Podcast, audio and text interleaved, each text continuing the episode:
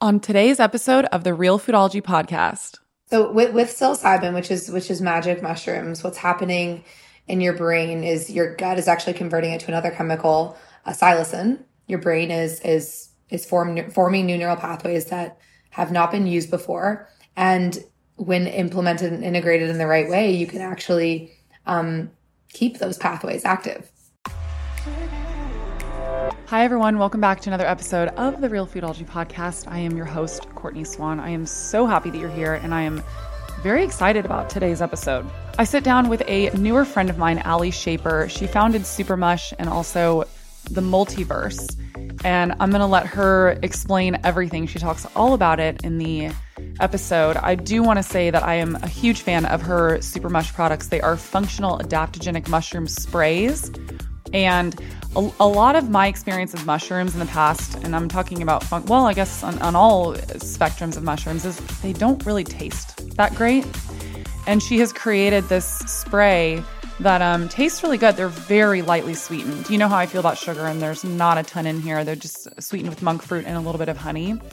And they actually taste good. And they're great because you can take them on the go. There's three different ones for energy, anxiety, stress. It's a chill one. And then the other one is for immunity. Now, what I'm very excited about this conversation is that we dive into the science of psilocybin. If you're living under, a rock and you have no idea what psilocybin is, that is the component that is in what we call magic mushrooms. There's a ton of science coming out right now and how psilocybin is helping people overcome all sorts of different disorders like anxiety, depression, uh, PTSD. People are doing psychotherapy assistance now with therapists. And the the science of this is really just beginning and it's starting to explode. It's really cool.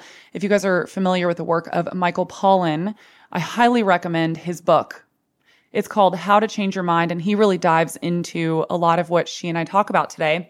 But I really wanted this to be just kind of like a 101 on psilocybin. It's uh, really important to me personally. I talked a lot this a lot about this on a previous episode. If you want to go back and listen to it, it's number 31 and it's called psychedelic therapy and I talk about my experience that I had with a really big mushroom dosage and the healing that I found around the grief of the tragic death of my sister. And I bring it up a little bit in this episode, but if you want to hear more about it, I would highly recommend going back and referencing episode 31 because I dive more into detail about it in that one. But it really helped me move through a lot of the grief and emotions that I had um, post uh, the traumatic death of my sister. So this is really near and dear to my heart. And then more recently, I have been I've been thinking about this and talking about it a lot with friends, and a lot of my friends do this in my social social circle uh, about microdosing psilocybin. I actually just started a protocol literally yesterday. If you are unaware of what microdosing is, we go into that as well into the episode. And I do want to preface this and say, uh, we are not telling you to do these drugs. You should always talk to your doctor. And uh, this is more just informational for people who are curious about psilocybin and all the science that's coming out right now.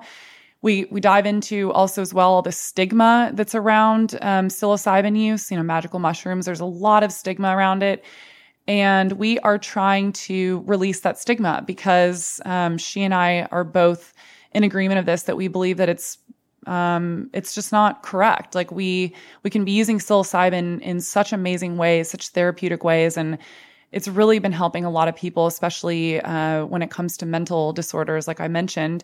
And I feel very passionately about this, having uh, had a an experience that's really near and dear to my heart. So Anyways, I don't want to speak any more on this because I want you guys to hear Alli and everything that she has to say. So I really hope that you guys enjoy the episode. As always, if you are listening and enjoying the podcast, if you could rate and review it, it would mean so much to me. It really helps this podcast. Thank you so much. Enjoy the episode.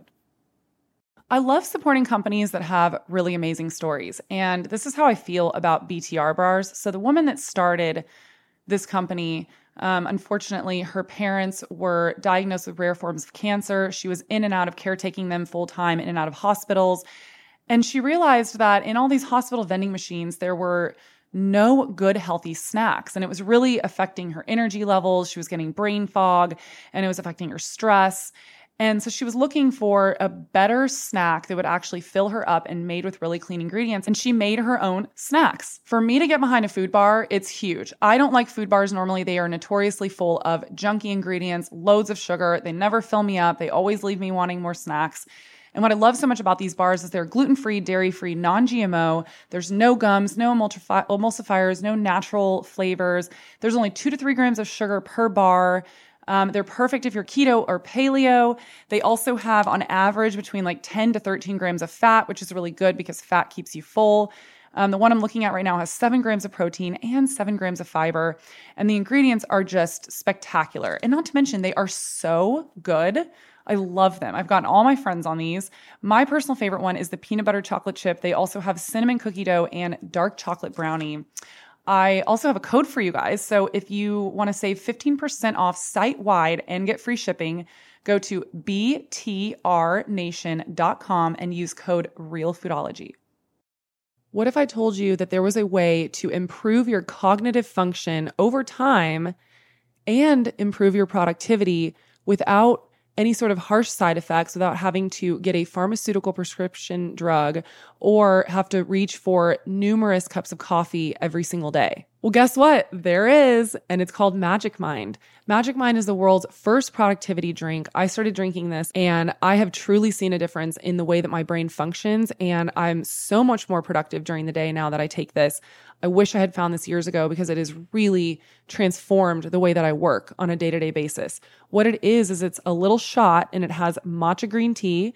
It also has adaptogens and nootropics and just a little bit of honey, but there's not a ton of sugar. You know how I feel about sugar. And this blend of matcha green tea that gives you just a little bit of caffeine, which also has L-theanine in it, which helps to calm the nervous system. So you're not going to have a really jittery, um, like you're feeling like you're jumping out of your skin kind of energy. It's just going to be a really calming, soothing energy. It also has cordyceps mushrooms, which are notorious for giving you a little bit of energy, but again, it's that kind of clean energy.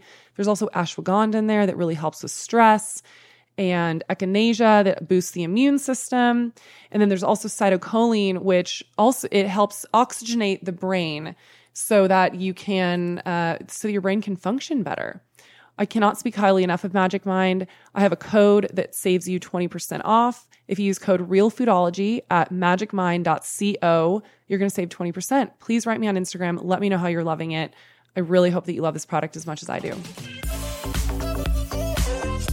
Before we dive into all of this, I want everyone to have a little bit of a background on you and what you do. So, can you kind of talk about what you do? Yeah.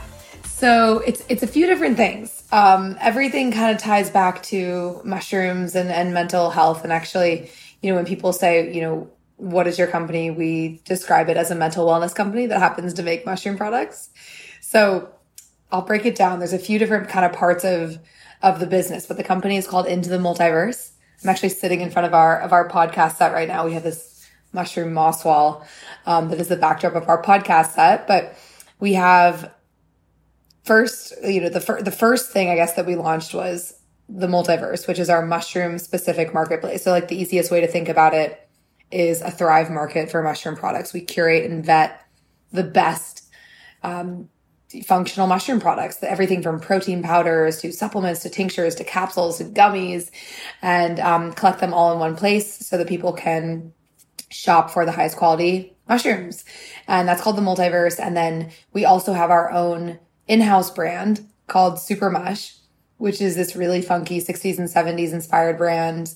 Um, we, we make two things, mushroom, uh, functional mushroom supplements right now in the form of mouth sprays. So mushroom superfood sprays. We have three energy, immunity, and chill. And then we also have this full line of mushroom streetwear, which is really fun. And we'll, you know, we'll continue to make more products. We have a few more launching in a few months. And and then thirdly, we have this kind of education and events arm of the company, which is under our Into the Multiverse brand. So we actually have three separate Instagram accounts for everything that we're doing. And this uh, is is focused on mushroom everything. So functional mushrooms and psilocybin. And so we cover, you know, uh, we create content around what's happening in the fungi space. We have a podcast called Into the Multiverse where we bring thought leaders and experts together to talk about you know, their experience with mushrooms, both functional and psilocybin, because they're equally as powerful um, in different ways. And then we also have a dinner series around the future of psychedelic wellness. Same concept, bringing together thought leaders and experts to figure out how to move the space forward with integrity. And the last piece of this is um, a recent passion of, of mine and my co-founders in, in the last really like, you know, six months or so has been legalization. And I'm really passionate about legalization and really what the future of psilocybin consumer products look like. It is still a schedule one substance, which means it's fully illegal for, you know, recreational supplemental use. There are clinical trials going on, which we can dive into, you know, all the legalization stuff later, but it's still very much illegal, yet it's helping so many people. And my my mental health, hundreds of people around me has been radically changed by psilocybin, both in macrodoses and in microdoses. And um, so we have a nonprofit called the Microdosing Collective that we formed in in um, collaboration with other experts in the microdosing space to figure out what is the future of public policy in that way. That's amazing. And I think it's so wild that it's still illegal in most places because you think about how alcohol is legal and the detrimental effects that alcohol has on our body from a health standpoint and the fact that that is legal and anyone can just, you know, above 21 can go and just buy alcohol. But psilocybin, a mushroom, is still considered a like a narcotic. Do they consider it a narcotic or what is it classified as? Yeah, I mean it's a, it's a it's a Schedule One drug, and, and it's it's it's in the same category as, as heroin and, and opioids, and um you know cannabis is still Schedule One, even though it just it's you know I just saw something the other day. It is getting rescheduled, which is really exciting, but um, you know, the, the definition, I, I, might, I might botch the exact definition, but it's, if it's considered a schedule one drugs, it means it has no therapeutic found to have no therapeutic benefit. Um, but it is, you know, it's at the same time, psilocybin was granted breakthrough therapy designation by the FDA, which is really exciting. Amazing. So that means that it's able to, you know, be used in these clinical trials um, at an expedited rate.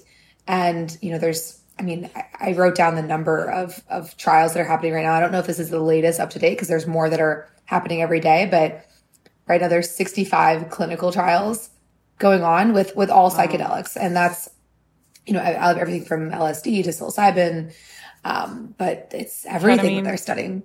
Yeah, well, and, and ketamine, um, ketamine, I would say there's less trials around because ketamine is is legal. You know, there's hundreds of ketamine clinics across the United States. People may be you know familiar with Field Trip or Numinus, um, companies like that. And you know more more of the clinical trials. There's actually a really great website if people want to look up what what clinical trials are underway and for what. It's called psilocybin alpha. But I mean, it's everything. They're studying everything from PTSD to cluster headaches to social anxiety, ADHD, fibromyalgia, eating disorders, um, opioid use, alcoholism. So, you know, it's funny you bring up alcoholism and how alcohol is a fully legal drug. A lot of, um, a lot of these trials with psilocybin and other psychedelics are focusing on psilocybin assisted therapy to help people who have alcoholism. Wow. That's really crazy. So you kind of touched on this a little bit, but I part of what I want to do with this podcast is to help people understand why we're we're suddenly seeing this explosion of people talking about mushrooms and excited about them um, and then there's also still this misconception happening at the same time. It's illegal, so it must be a bad substance. And I think there's kind of a lot of, of confusion that needs to be um, remedied in all of this. So, what exactly? Um, so, what are what are they doing these studies on right now? So, like, what do mushrooms specifically help with that they're seeing in these studies and that people are really excited about? Yeah, and I think I think you know, co- context setting for people that may be like new to mushrooms overall. Obviously, if they're listening to your podcast, they probably are familiar with um, some functional mushrooms, but you'd actually be surprised how many people um, still don't fully understand the difference. And even, you know, with our product line that we launched, um, people will be like, is this, is this psilocybin? You know, what is the difference between chaga and, and, and psilocybin and, and reishi and turkey tail? So like, just like a, a, quick breakdown of like the designation. Like fungi is a you know is a kingdom of its of its own. We actually share humans share more genetic composition with mushrooms than we do to plants which is wild. So our dna is very closely related. And in this kingdom of mushrooms, people are familiar with culinary mushrooms, which you'll find at the grocery store, grocery, store, shiitake, um, you know, other button mushrooms, things like that. There's functional mushrooms, which are mushrooms that outside of being um, edible, they have medicinal specific benefits for your body. And there's like a whole, that's a whole rabbit hole that we can go down as well. And then there's psilocybin mushrooms, which is um, the psychoactive part of what people most commonly think of as magic mushrooms. And those are what's being, th- those are what is being studied in all of these clinical trials all throughout, you know, the world now at this point. And the reason, you know, you asked the reason like why we are having this attention on mushrooms. It's that's actually more of a remembering than it is like this new thing. You know, mushrooms have been used for thousands of years, both functional and psychedelics. And if you look at the most vital parts of human evolution, there was this period of like, you know, the most vital parts of human development, 20,000 years of evolution, humans were consuming mushrooms, functional mushrooms for sure. And then depending on what theories you subscribe to, there's a lot of talk around this, the stone ape theory. Um, but the more you look into the evidence behind it, there is this period of human development where our brains grew an unexplainable amount. And what psilocybin does to your brain, which we can go go into in a second, is um, it forms new neural pathways in your brain. It creates um, new co- new connectivity. It actually, you know, enhances your ability to learn. There's all of these beautiful things that psilocybin can do um, when it is in your brain.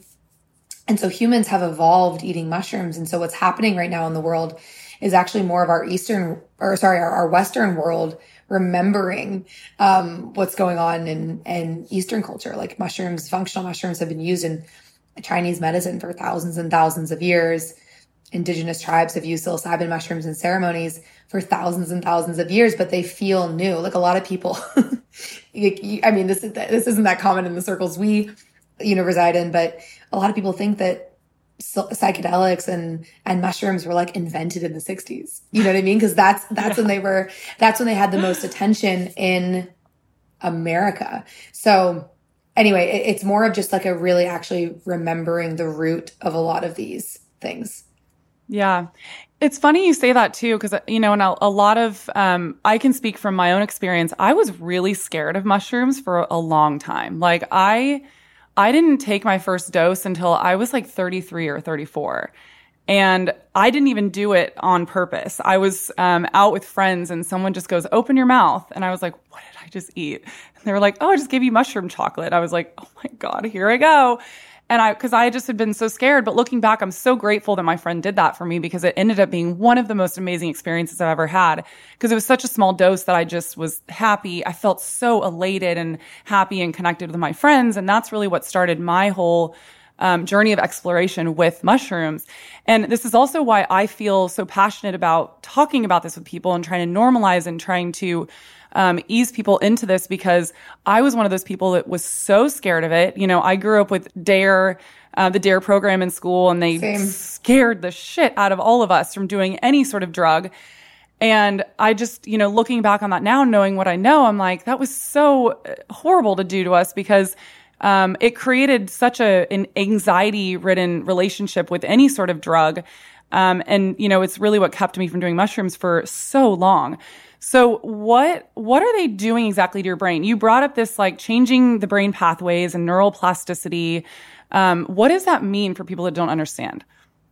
Yeah, so with, with psilocybin, which is which is magic mushrooms, what's happening in your brain is your gut is actually converting it to another chemical, a psilocin, which binds to serotonin receptors, 2A receptors, and um, it's it's kind of like this neuronal avalanching of sorts and what that means like if, if you actually look up there's a really good visual michael pollan had it in his book how to change your mind and it shows you know a, a normal brain activity and then it shows your brain on psilocybin and it's it's crazy. It shows all of these new neural pathways from one side of your brain um, to the other being connected in ways that they've never been used before. So there's a few different things that are happening when when um, when when psilocybin is in is in your system you know you have number one increased activity in your in your visual cortex so that's what's creating all these distorted visuals if you've ever um, experienced those and your brain is also um, lowering the activity in your default mode network. So that's why when people experience this ego dissolution or or ego death, that's that's what's happening. So you're actually able to um, have a different perspective on things because you're it's it's it's kind of like the brief removal from the matrix. There's a bunch of different ways to describe it, and um, you know it can ex- you, you experience the, the common things are ex- exactly what you just described feelings feeling of oneness with people around you, feeling of connectivity. There's there's so many takeaways that people have, but on like a more scientific and logistical level, your brain is is is form, forming new neural pathways that have not been used before, and when implemented and integrated in the right way, you can actually um, keep those pathways active.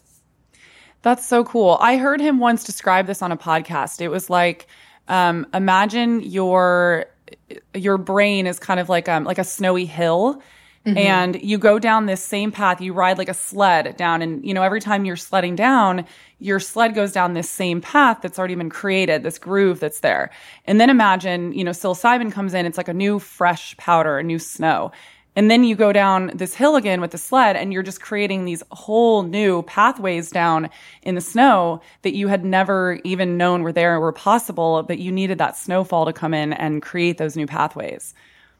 Yeah, no, it's it's amazing. And you know, when you look at people that have, you know, been alive for 60 years, your habit loops are so ingrained. I mean, even even us, our habit loops are very ingrained. Like we're very, um, we're creatures of habit. We're just walking habits.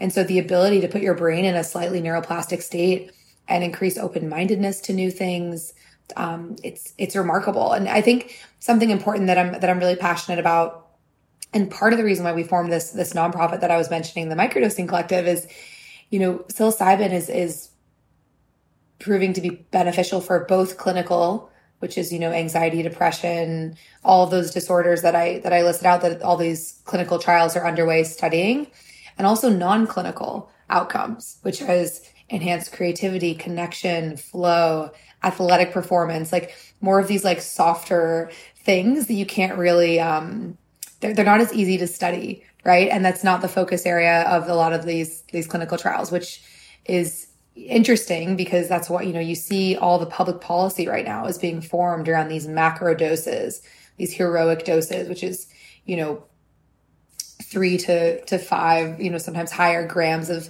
of psilocybin at these guided facilitated um, service centers but then you know what we're, we're just describing is is microdosing which is a subperceptual amount of psilocybin and taking it um, not necessarily for a clinical outcome like anxiety, depression, but more of, of this human optimization side of things.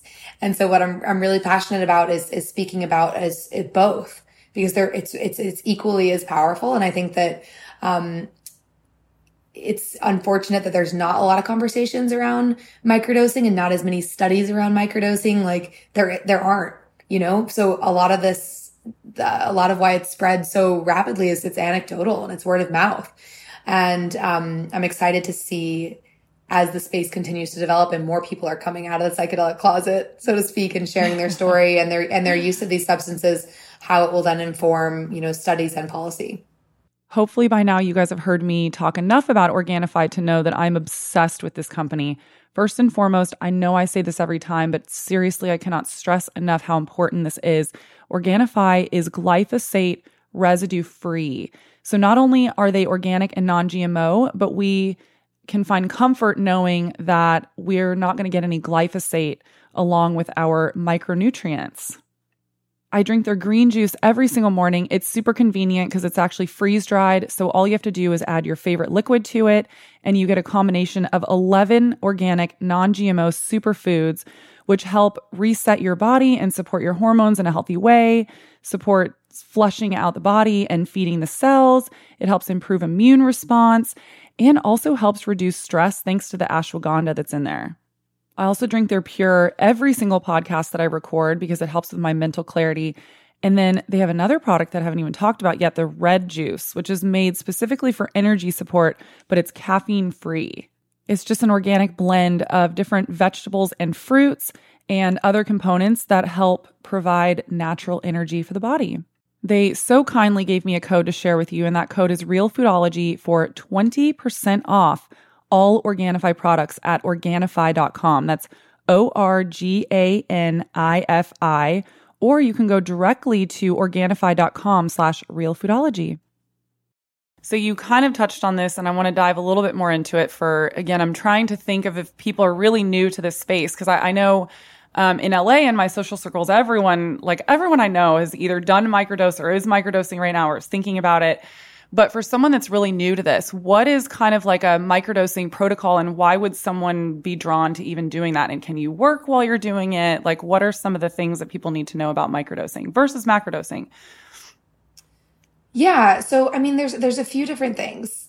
So, you know, we, we, we kind of defined it. Microdosing is a sub-perceptual amount of, of psilocybin or, or another psychedelic for that matter. People don't just microdose psilocybin mushrooms. They also microdose, you know, LSD and there's this, you can microdose anything. It's just a, yeah. it's, it's, a, it's a smaller dose of what would be considered a macrodose. And, um, the protocol that is most commonly followed when you, you can read about this on the internet, there's a few great companies. I love Third Wave.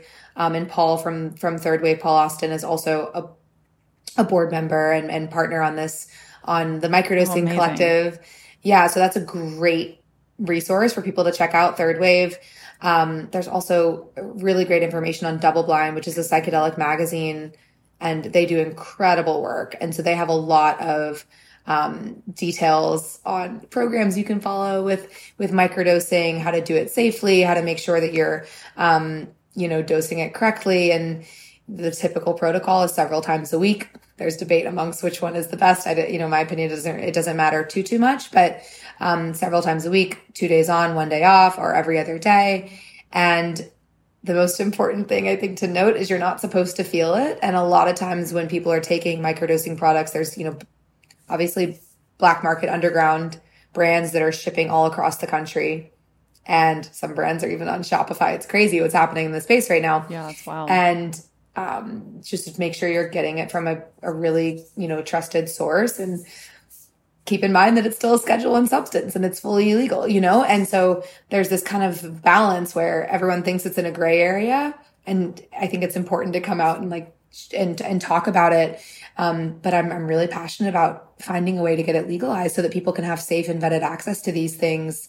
Um, through trusted source and not through you know a guy who knows a guy on on signal because that's where that's where most of the mushrooms are coming from right now you know so um i would say those two resources though in summary kind of long-winded answer double blind and third wave incredible and that's a really good place to start start with research start with learning about what it does to your brain to figure out if it's right for you um, that's that applies to all psychedelics Cool. And what, um, so this is kind of a double question. Who would mushrooms be best for? And is there anyone that really shouldn't take mushrooms? Like, is there someone that just should avoid them?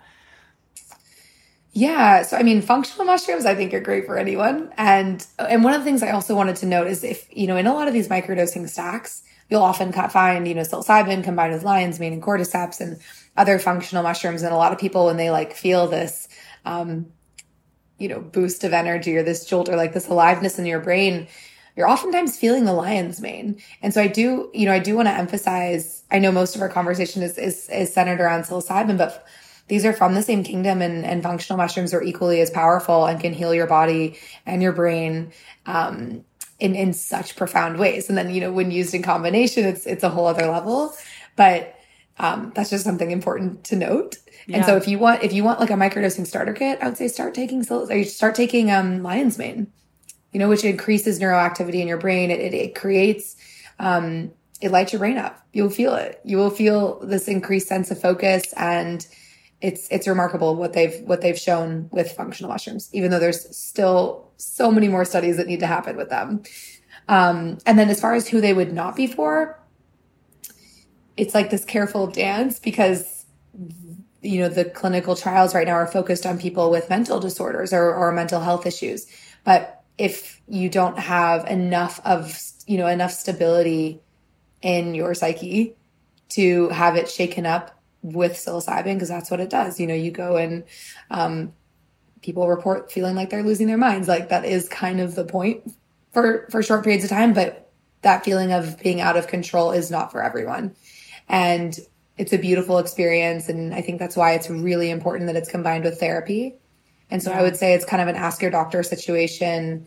um, and make sure that if you do decide to go and you know ex- experience you know psilocybin assisted therapy, whether it's in the country in a clinical trial or out of the country at um, a retreat, that just make sure you know you know you build a relationship first. I have a friend it's a ketamine assisted therapist and she just really emphasizes you know the trust that's built with a therapist beforehand before going into one of these experiences and how that's vital um, to to the experience because they're experiential substances like when you go and take a a macrodose of psilocybin this mystical experience that you have is is the profound nature of the substance it's not just um, yes it's increasing all this activity in your brain but it's what you experience under um, under the substance that creates this remarkable change. And the last thing to note on this long-winded answer is that the integration, it. the integration is key. You hear people talk about this all the time.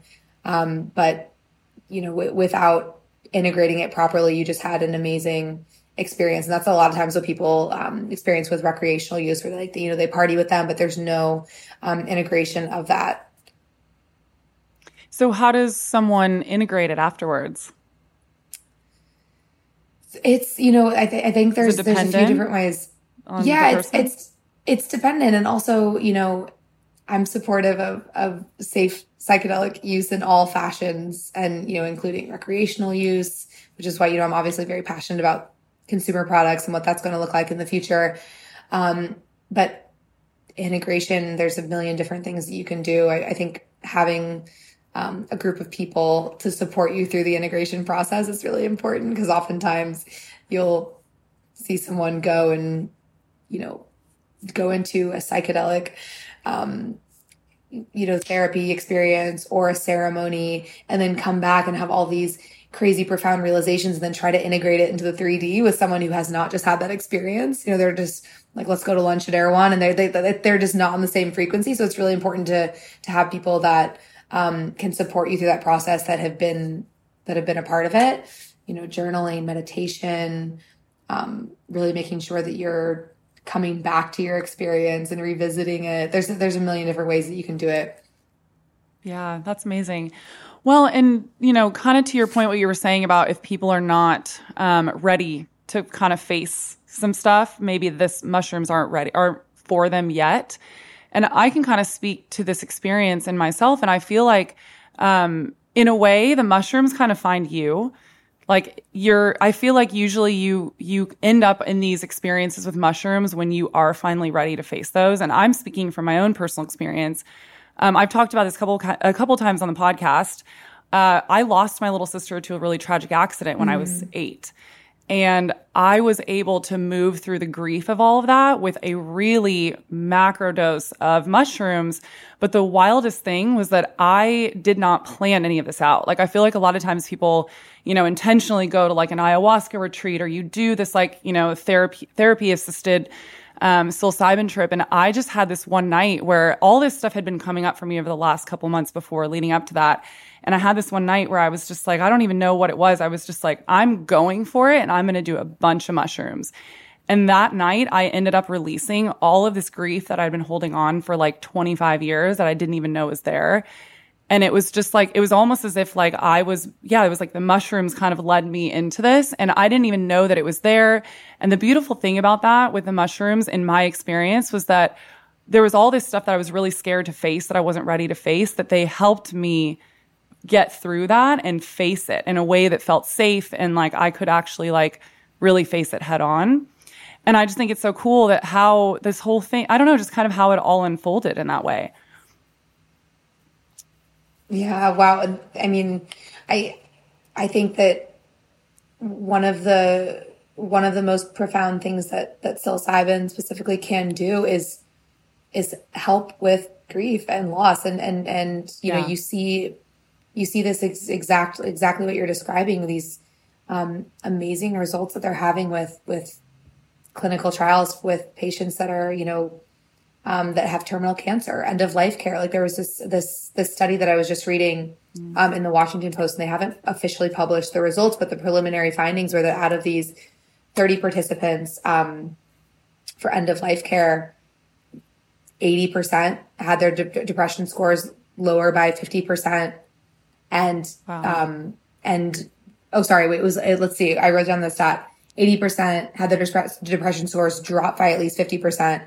And then half no longer had clinical depression after a single dose of psilocybin. And you're seeing this a lot with like end of life and helping people transition, helping people mourn the mourn um, deaths that they've experienced or just traumas that they've experienced. And it's it's profound and you and after you go through it you're you're a believer because you feel diff- you feel different i'm sure you feel like a different person yeah. after going through this experience. And um, as far as being, you know, called to it, I, mushrooms are magical. And I think that if you look at, you know, what's going on underneath the earth, there's, I, I like to think a lot about like what's happening, you know, underground as above, so below and, and vice versa. But there's mycelium, which is the underground root structure of mushrooms that covers every inch of of the planet. So everywhere you walk, we're stepping on, you know, on average like 300 miles of of mycelial biomass underneath our feet, and it connects all living things on Earth. And so when you see mushrooms popping up out of a grassy field, which is, you know, mush, mushroom is the fruiting body. So the fruiting body, which you, which most people um, think of as a mushroom, is the actual mushroom, but then underneath is is the mycelium. It, it's it's just the tip of the iceberg. And so there's all these beautiful messages that you can learn from mushrooms and how they operate underground. And I think a lot of the, you know, this is like my, you know, my spiritual assessment of, of mushrooms, but I think a lot of the realizations that people have when they trip is just feeling more connected to other humans like mushrooms are to mycelium. And um, there's just a lot of really beautiful parallels there. Sorry, my dog is growling. Come here. Um, hey, stop. Sorry. And that totally, we'll just cut all this out. That completely like messed me up. Hey, stop. No worries. Um, yeah, no, I mean, that's what's so beautiful about mushrooms. And, you know, what I've noticed too, which has been really cool in my experience of doing them, is that every time I eat mushrooms, even if I'm just like, you know, out partying with friends and social, I get these little downloads. And sometimes they're really small little blip things that just kind of like, I don't even know how to explain it other than I literally describe it as a download where it's just all of a sudden I'm like, oh yeah, this is just something I accept and it's part of me now. And um, I had never realized it before. Like I will never forget there was one um, prior to having this experience, I realized that I was looking outside of myself for answers and validation and love and all of this stuff. And I had this moment one time where I was just like, you have everything you need that you're looking for in you. And that sounds so simple. It sounds so cheesy, but there was something about the way that it connected with me when I was on those mushrooms that it was like all of a sudden it was just like, yes, like this makes so much sense to me. This is a part of me now. And now I have this wisdom that I can take on um, with me through life. And that was, it was such a simple thing and it completely changed my life. Mm. Yeah, there's there's a quote around cliche becomes wisdom through experience.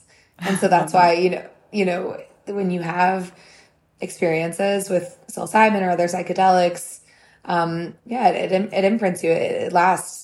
I'm I'm such a huge believer, and it's because of of seeing crazy changes in my in my own in my own life, my family's life, and um, you know that once you if you are you know kind of um, more skeptical about the space as people should be, people should be skeptical about um, new information like this because it's being introduced to a lot of people for the first time and they've had to rewrite all these old programs. I grew up with the DARE program too. It's a completely different, um, it's a completely different education.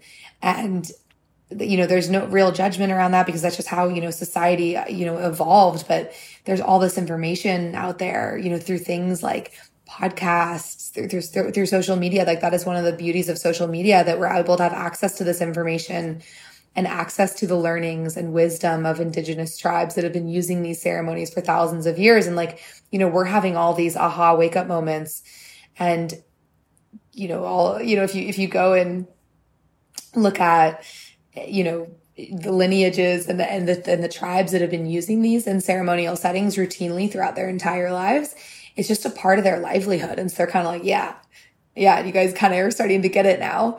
Um, and I'm just grateful that we have access to this information and that there's things like this that are happening. It's it's such an exciting time in the space.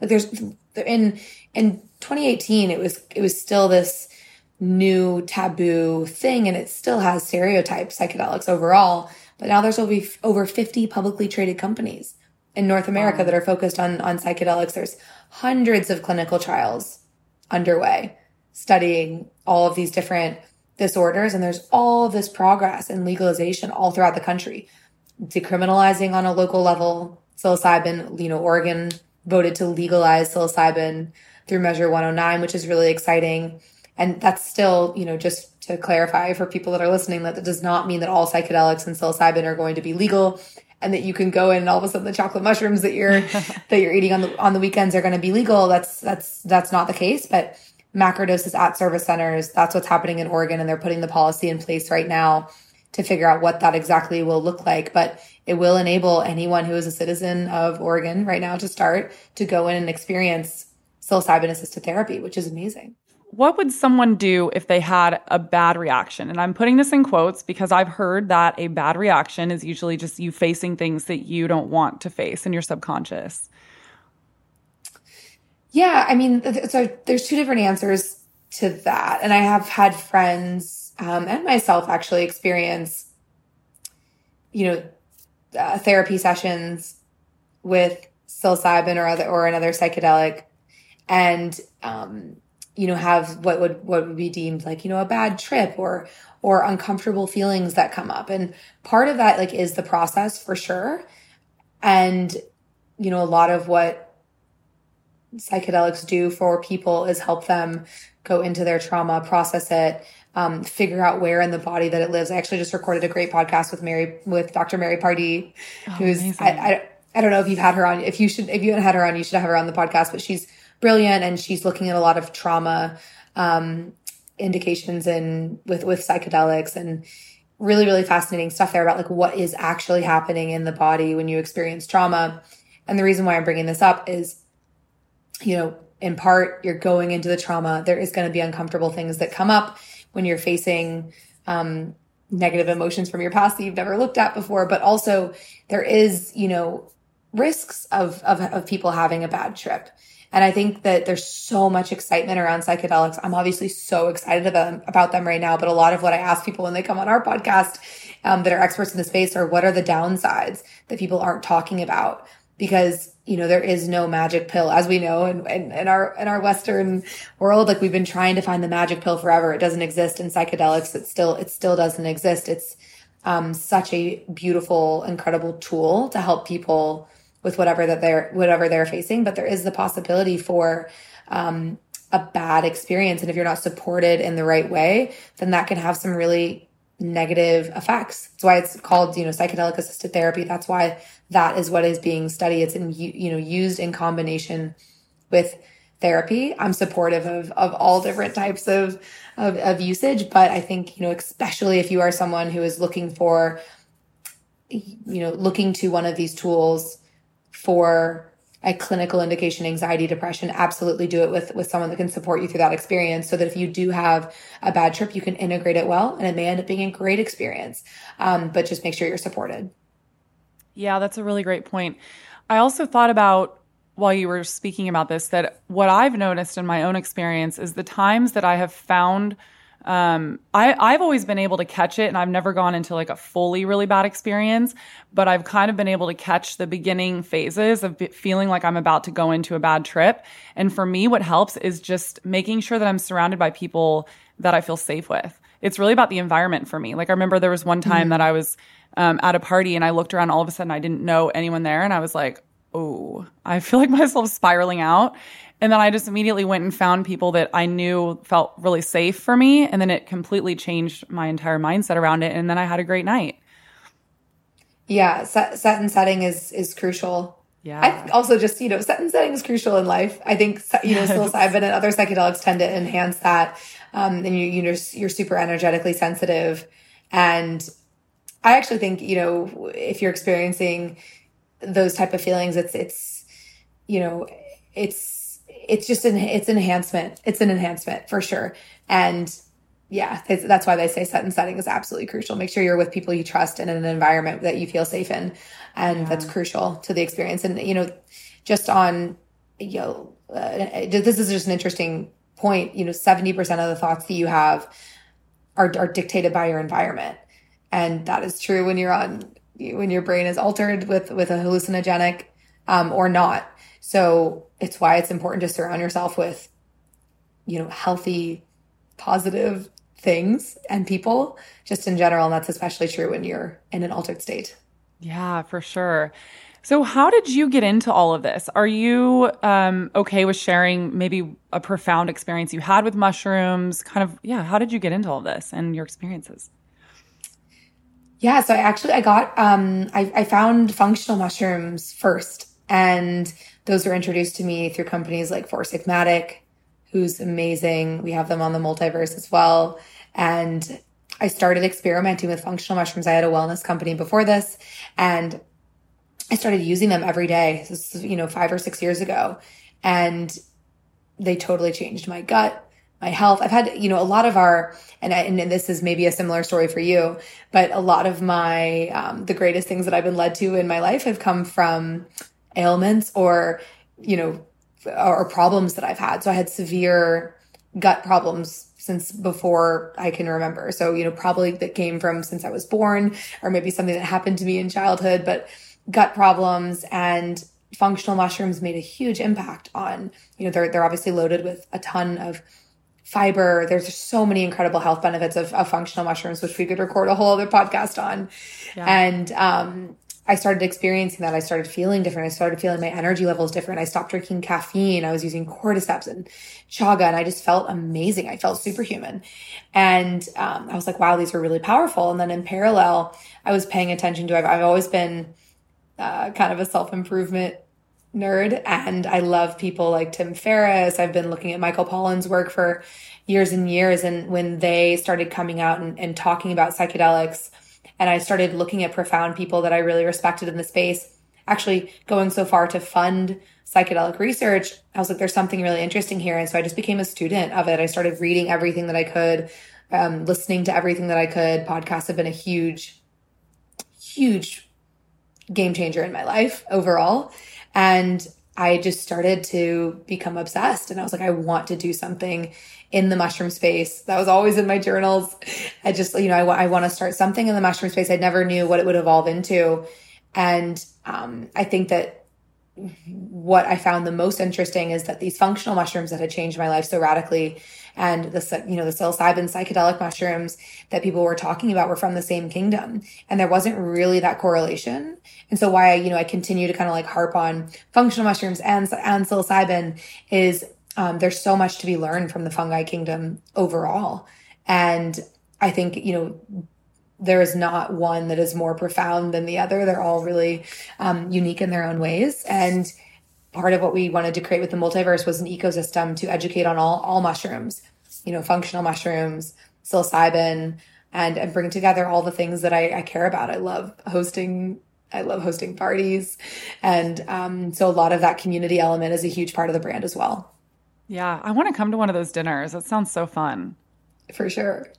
Um, so have have you had a really profound mushroom experience? And it could well, it, you talked about your functional one, but do you have one with magic mushrooms that you feel safe sharing, or is that not something? Yeah, yeah, no, cool. for sure. I actually, I think maybe what what comes, what's most present for me is actually just a recent experience that I have, and or I had, and and a learning that I had from it because I've had so many. I mean, I've had endless takeaways from mushrooms. They've been the huge, they've been my biggest teachers in my life. And I've had a lot of really incredible human teachers, but mushrooms have for sure been my, my biggest teachers. And actually I have an article that I wrote and maybe we can link it. I won't, I won't go through all yeah, the details, should. but, but I wrote an article about um, seven reasons why humans should behave like mushrooms. And so a lot of my, my takeaways when I, when I, you know, when I take mushrooms are, like how how can we be more like them? There's so much wisdom in how they operate and how they you know function in, in symbiosis with other species. There's so much you know wisdom and, and collaboration. I, so there's so much there um, just in general. So maybe we can link to that article. But my most recent experience that's coming up for me is um, i was with some friends and i was looking i was in i was in costa rica and i was looking on the on the beach and all of a sudden i realized there's like all of these insane geometric patterns all around me. And I was like, what is this coming from? Like, is this some sort of like a truck that had rolled over the sand and created this pattern? But it just, it looked super odd and I couldn't under, I couldn't really understand it. And so I got down close to the sand. Um, and I was looking and I realized that there's all these tiny holes in the ground and thousands of these tiny crabs were coming out of the sand and, and they were coming out of these holes rolling these little balls of sand and then placing them in all of these like geometric patterns. And they were just thousands of them doing this. And I was just fascinated by this, was watching them and looking at them. And, you know, it's like the most, this is like the most mushroom story ever. Like someone staring into the ground, just obsessed with what they're seeing on this, you know, that you would never see, you would never notice if you were, um, if this, if this, if you were not in an altered state. And I just remember thinking like, oh my God, they're just working so hard. I just want, you know, I just want to tell them like, go relax, get a beer with your friend, like, you know, just, just like take a breather. They just like feel like they were just, just like, it felt like Tasmanian devil, just like watching them, you know, from this like larger, I was just like, I have such perspective and I just wanted to share with these crabs how hard they were working. And one of my friends looks at me and goes, that's what the aliens are saying about us. And I was like, whoa. And I was like, that's so true. You know, it's, and, and, you know, just to picture just that perspective lift of like, you know what? If there was someone that was our size or compared to what we are to a crab, um, what would they say about what we're doing with our lives? And it's those kind of like funny perspectives I've had thousands of, I feel like on, um, you know, with the aid of, of psychedelics and, those kind of perspective shifts get you out of your brain and get you out of this over introspection that you know is the root cause of a lot of depression and anxiety. And it just it just brings me back to humor. And I, yeah so that that was one that was one of my recent experiences. I love that so much. It's also just such a great reminder that perspective um, can really help you get out of yourself and out of out of your own way, I guess. You know what I'm saying? Like if you're able to zoom out and look at the big picture and realize like, oh, life like we all take life too seriously and I mean there's so many different, you know, like routes that we could go down, but having that kind of perspective really helps you um to enjoy your life more, I guess, you know? Yeah. They've they've they've been profound for me. And I, I think that you can get those kind of insights through a million different um, ways, you know, meditation, nutrition, movement, community. Um, I think it's just another tool in the conversation of wellness. And so part of what I think is super important um, as this space progresses is just to start including it, you know, psychedelics and mushrooms, both functional and psilocybin, and into the the wellness conversation and how yeah. can they play a role in your life and be one of the tools that can help you live your most optimal life. Oh, I love that so much. And I love that you brought up these functional adaptogenic mushrooms a lot. What I love so much about these mushrooms, and I, I like you, this is where I first got introduced into mushrooms was through like Four Sigmatic and you know, my whole thing is I've really struggled with anxiety my whole life. And when I started taking things like reishi to calm down my nervous system, what I thought was so cool about these mushrooms is their adaptogenic ability to, um, when you take them, they literally adapt to what your body needs. And when I figured that out, I was like, that mushrooms are so cool. They have this infinite wisdom to know exactly what your body needs and provide it to help assist you in whatever it is that you need assistance in. Yeah, no, they, they're so why that is is because they're immune modulators. So you know they have they have compounds in them that help to modulate our immune system to help it you know keep it functioning optimally, and you know they they really work in our body to help make us more resilient to stressors. And you know the easiest way to think about that is homeostasis. Yeah, and they're low. I mean they're they're loaded with. There's, this is you know a whole other conversation, but polyphenols, polysaccharides, beta glucans, um, that really help your body to support your immune system, um, to manage stress. And then, you know, each of the individual functional mushrooms, chaga, turkey tail, reishi, um, there's like 13 main ones that people talk about, all have a more specific function in and of themselves, but together, you know, it's like this overall boost of antioxidant and immune system function. Yeah. I love that so much. So how how do you think mushrooms are going to help with our world and our society and like everything that we're dealing with right now i feel like um, there's there's a need for like more consciousness in our society. What do mushrooms kind of do for that and how do you think they're going to help us shift society? And that can be functional magic all of them. Yeah.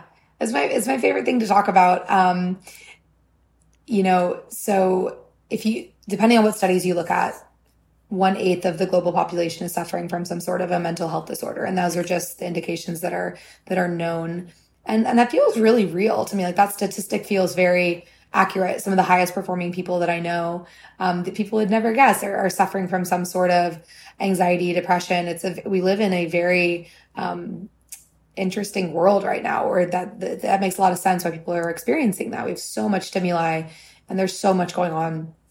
And I think that psilocybin, I, I had a friend that described it this way and they have incredible work. Azria and, and B. Becker just released a book on becoming. So this is their words, not mine, but they described um, what's the state of our planet like a burning forest right now. And, you know, psychedelics are, are the shortcut in a lot of ways for people. They, they are described as, you know, years of therapy. People come out of these experiences and say, wow, it would have taken me 10 years of talk therapy to get there. And so because of the state of the planet, it feels like it necessitates, um, a quicker response, which psychedelics can help um, get us there quicker. So that's on the psychedelic front, but on just like a general, like overall mushroom level, like it is fascinating what's happening in the world with fungi. And you know, we, we, we touched on functional mushrooms. You see them popping up in, in every supplement and, and, you know, consumer packaged good category that you can imagine, drinks, beverages. We have I have it right here. We have we make functional mushroom Super superfood sprays, and um, it's amazing. So there's all these products that are helping people incorporate mushrooms back into their diet because humans stopped eating them in the, in the West. And on the other side of things, something we didn't discuss yet is mycelium, which is, you know, this underground root structure of, of mushrooms is being used for packaging alternatives. It's being used for, you know, reversal of environmental damage. There's some mushrooms that can actually eat toxins out of the air and return them to the earth. There's so much innovative um, things that are happening with fungi. Like the list truly is endless. People are using uh, mycelium for leathers and these massive companies, Stella McCartney, NASA, you know, Adidas are all getting into mycelium alternatives to packaging, into leathers, into plastics. It's it's really really wild. So the use case is is endless, and a lot of you know what I like to say is, which is a it's a big statement, but if you look at all the problems the world is facing, there does seem to be an avenue for mushrooms to help, and that's that's really exciting. You know, that's everything from mental health to fashion. Yeah, that's so cool. I haven't heard that yet about um, like uh, leather alternatives. That's really cool, and the packaging too. I mean, we need to get rid of our plastics. So that's really exciting. Um, I also see it too as kind of like um, since it's helping people become more connected with themselves and healing their trauma, um, it's allowing people, you know, to show up better in the world, having, you know, being healed. Um, it's kind of like the that concept of you put on your air mask or your, you know, your mask first on the airplane before you can help others. It's kind of like helping you become more connected to yourself and healing your traumas. And then you can show up in the world and then, you know, be an example for other people and, and things like that, you know, trickle out into society. And so I think that's really cool. And also, um, having this kind of profound connection with nature. I mean, people talk about this all the time, and I've experienced this as well. Is when you're on mushrooms, you just want to be outside in nature, you know, and you see the trees breathe, and um, you feel this sense of connection with our world that you don't normally feel on a day to day basis. And it's such a nice reminder that, um, you know, we came from the earth. We're all connected. And I think that too kind of helps us get out of this kind of individualism that we're experiencing right now where everyone's, you know, we're not living in tribes anymore. We're all living holed up in our apartments, especially the last two years. You know, we've been so disconnected. And um, what a beautiful thing that this is kind of um, hopefully bringing more connection back to society. Yeah, that's that's beautiful. I actually, um, Christian, Dr. G, I was just sharing this on his podcast, so um, apologies if it's repetitive, but you know, one of the one of the takeaways that a lot of people have um, with mushrooms or other psychedelics is that they want to be outside in in nature with other people and what our modern world is conditioning us to to go towards is to be in these massive houses alone which mm. is um, you know, it just it, it feels very ironic when you look at it that way. But yeah, they they are they are incredible, and I I'm excited for what's happening in this space right now because I think that the more education, the more things like this that are going on, the more conversations around them, it's going to invite people to look inwards. It's definitely invited me to look inwards, and I think it all does start with start with the human, and a lot of why I'm excited about the microdosing collective and and specifically microdosing psilocybin. In addition to, you know, the macrodosing that, that all these clinical trials that are going on is amazing as well. But um, the slight neuroplasticity that microdosing has enabled me to have while I'm in my life and the live pattern interruption that enables me to have is is really, really powerful for me. Yeah. That's so cool. So, for people listening, I know you're really passionate about this, especially with the legislation and all of that. How can people get involved? Like, how can they, um, you know, put their money to help a cause, or, um, I don't know, talk to their local senators? Like, what are different things that people can do if they're really passionate about this, like you are? Yeah, I love that question. Um, the reason why we created this um, this we have a 501c3 it's called the microdosing collective and the reason why we created it is to build a community that are passionate about microdosing. And there's a few different ways right now. We're, we're, we're in the process of, of building a library of resources and, and putting together all of our, um, you know, our advisory board and our next steps. But there's some really exciting momentum that's happening. So if people want to, you know, number one, just, just stay up to date with what we're doing, go sign up for our mailing list. It's microdosingcollective.org, which we can link in the show notes.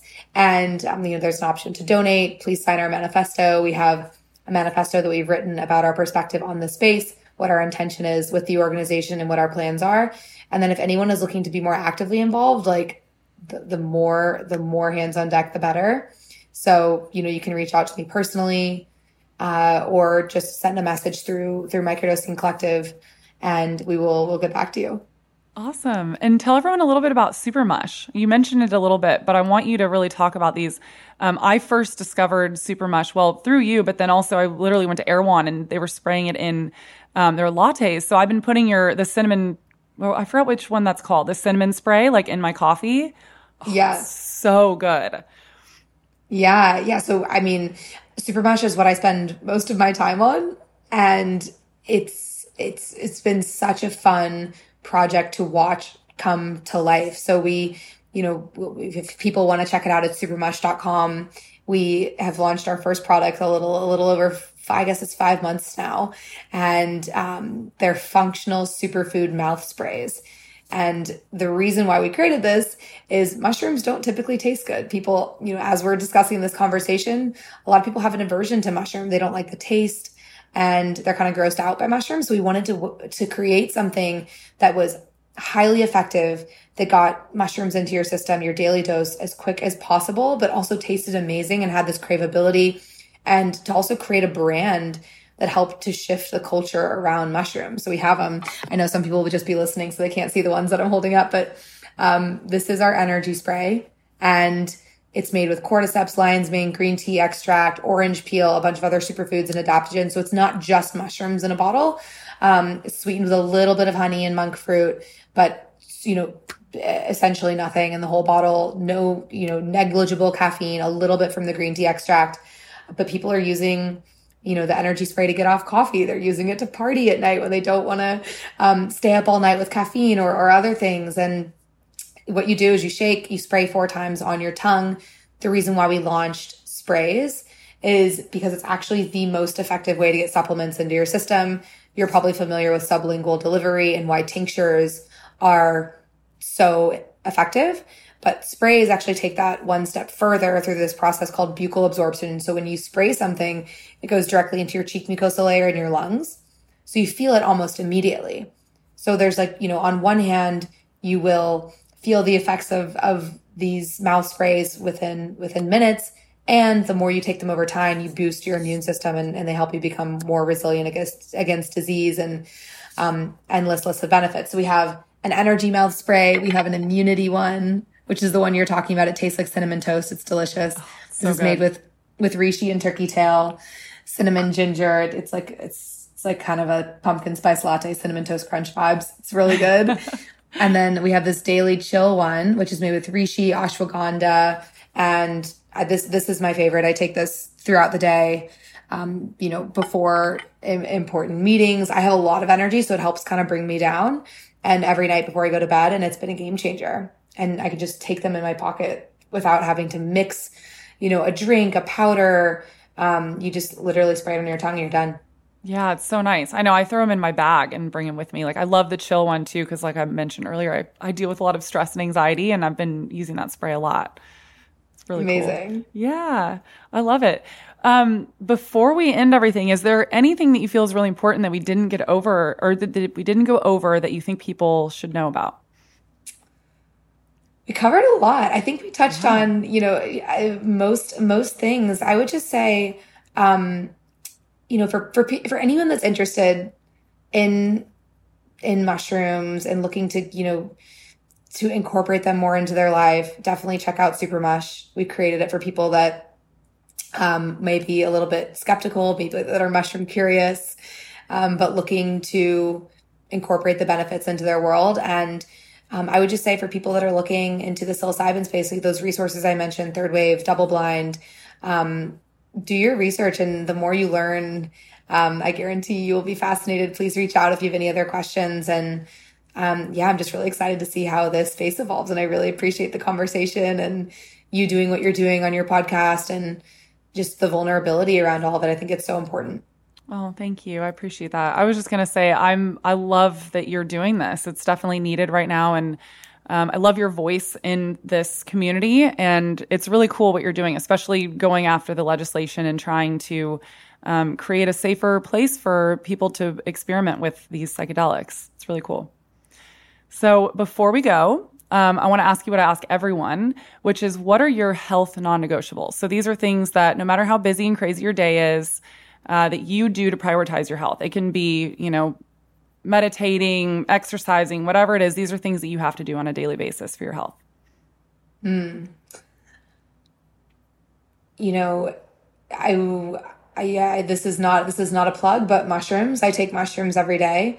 Um, those are my if I can't take any other supplement, I I take some sort of a functional mushroom product every single day, and movement is crucial for me. I think, you know, it, it doesn't happen every single day because of, of where my life is at right now. But the days that I have the best days are the days where I'm moving and, and working out. That is such a game changer for my energy levels, my mood, everything.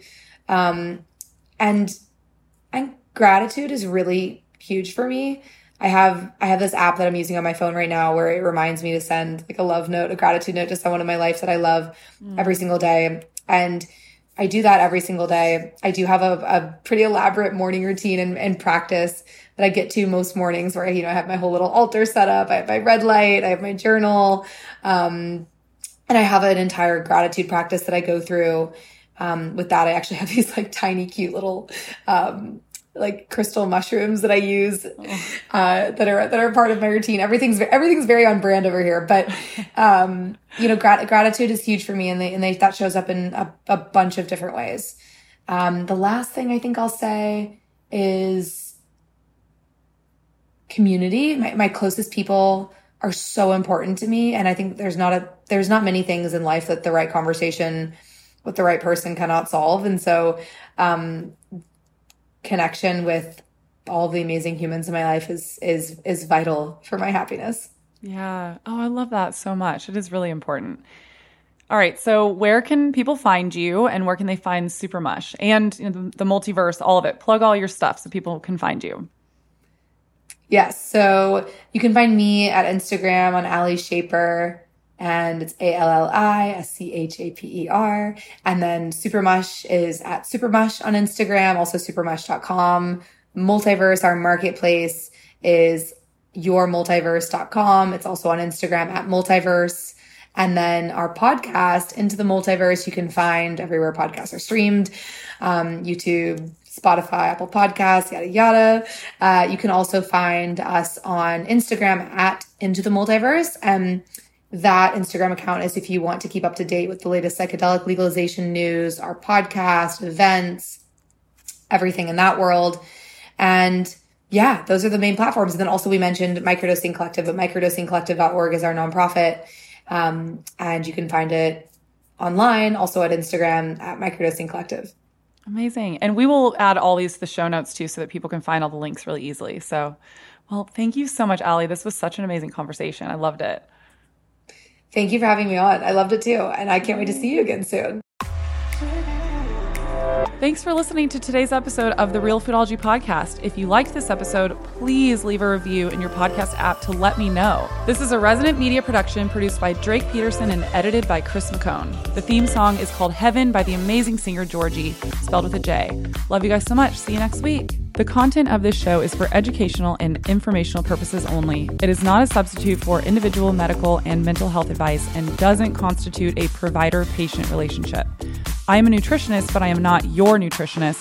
As always, talk to your doctor or your health team first.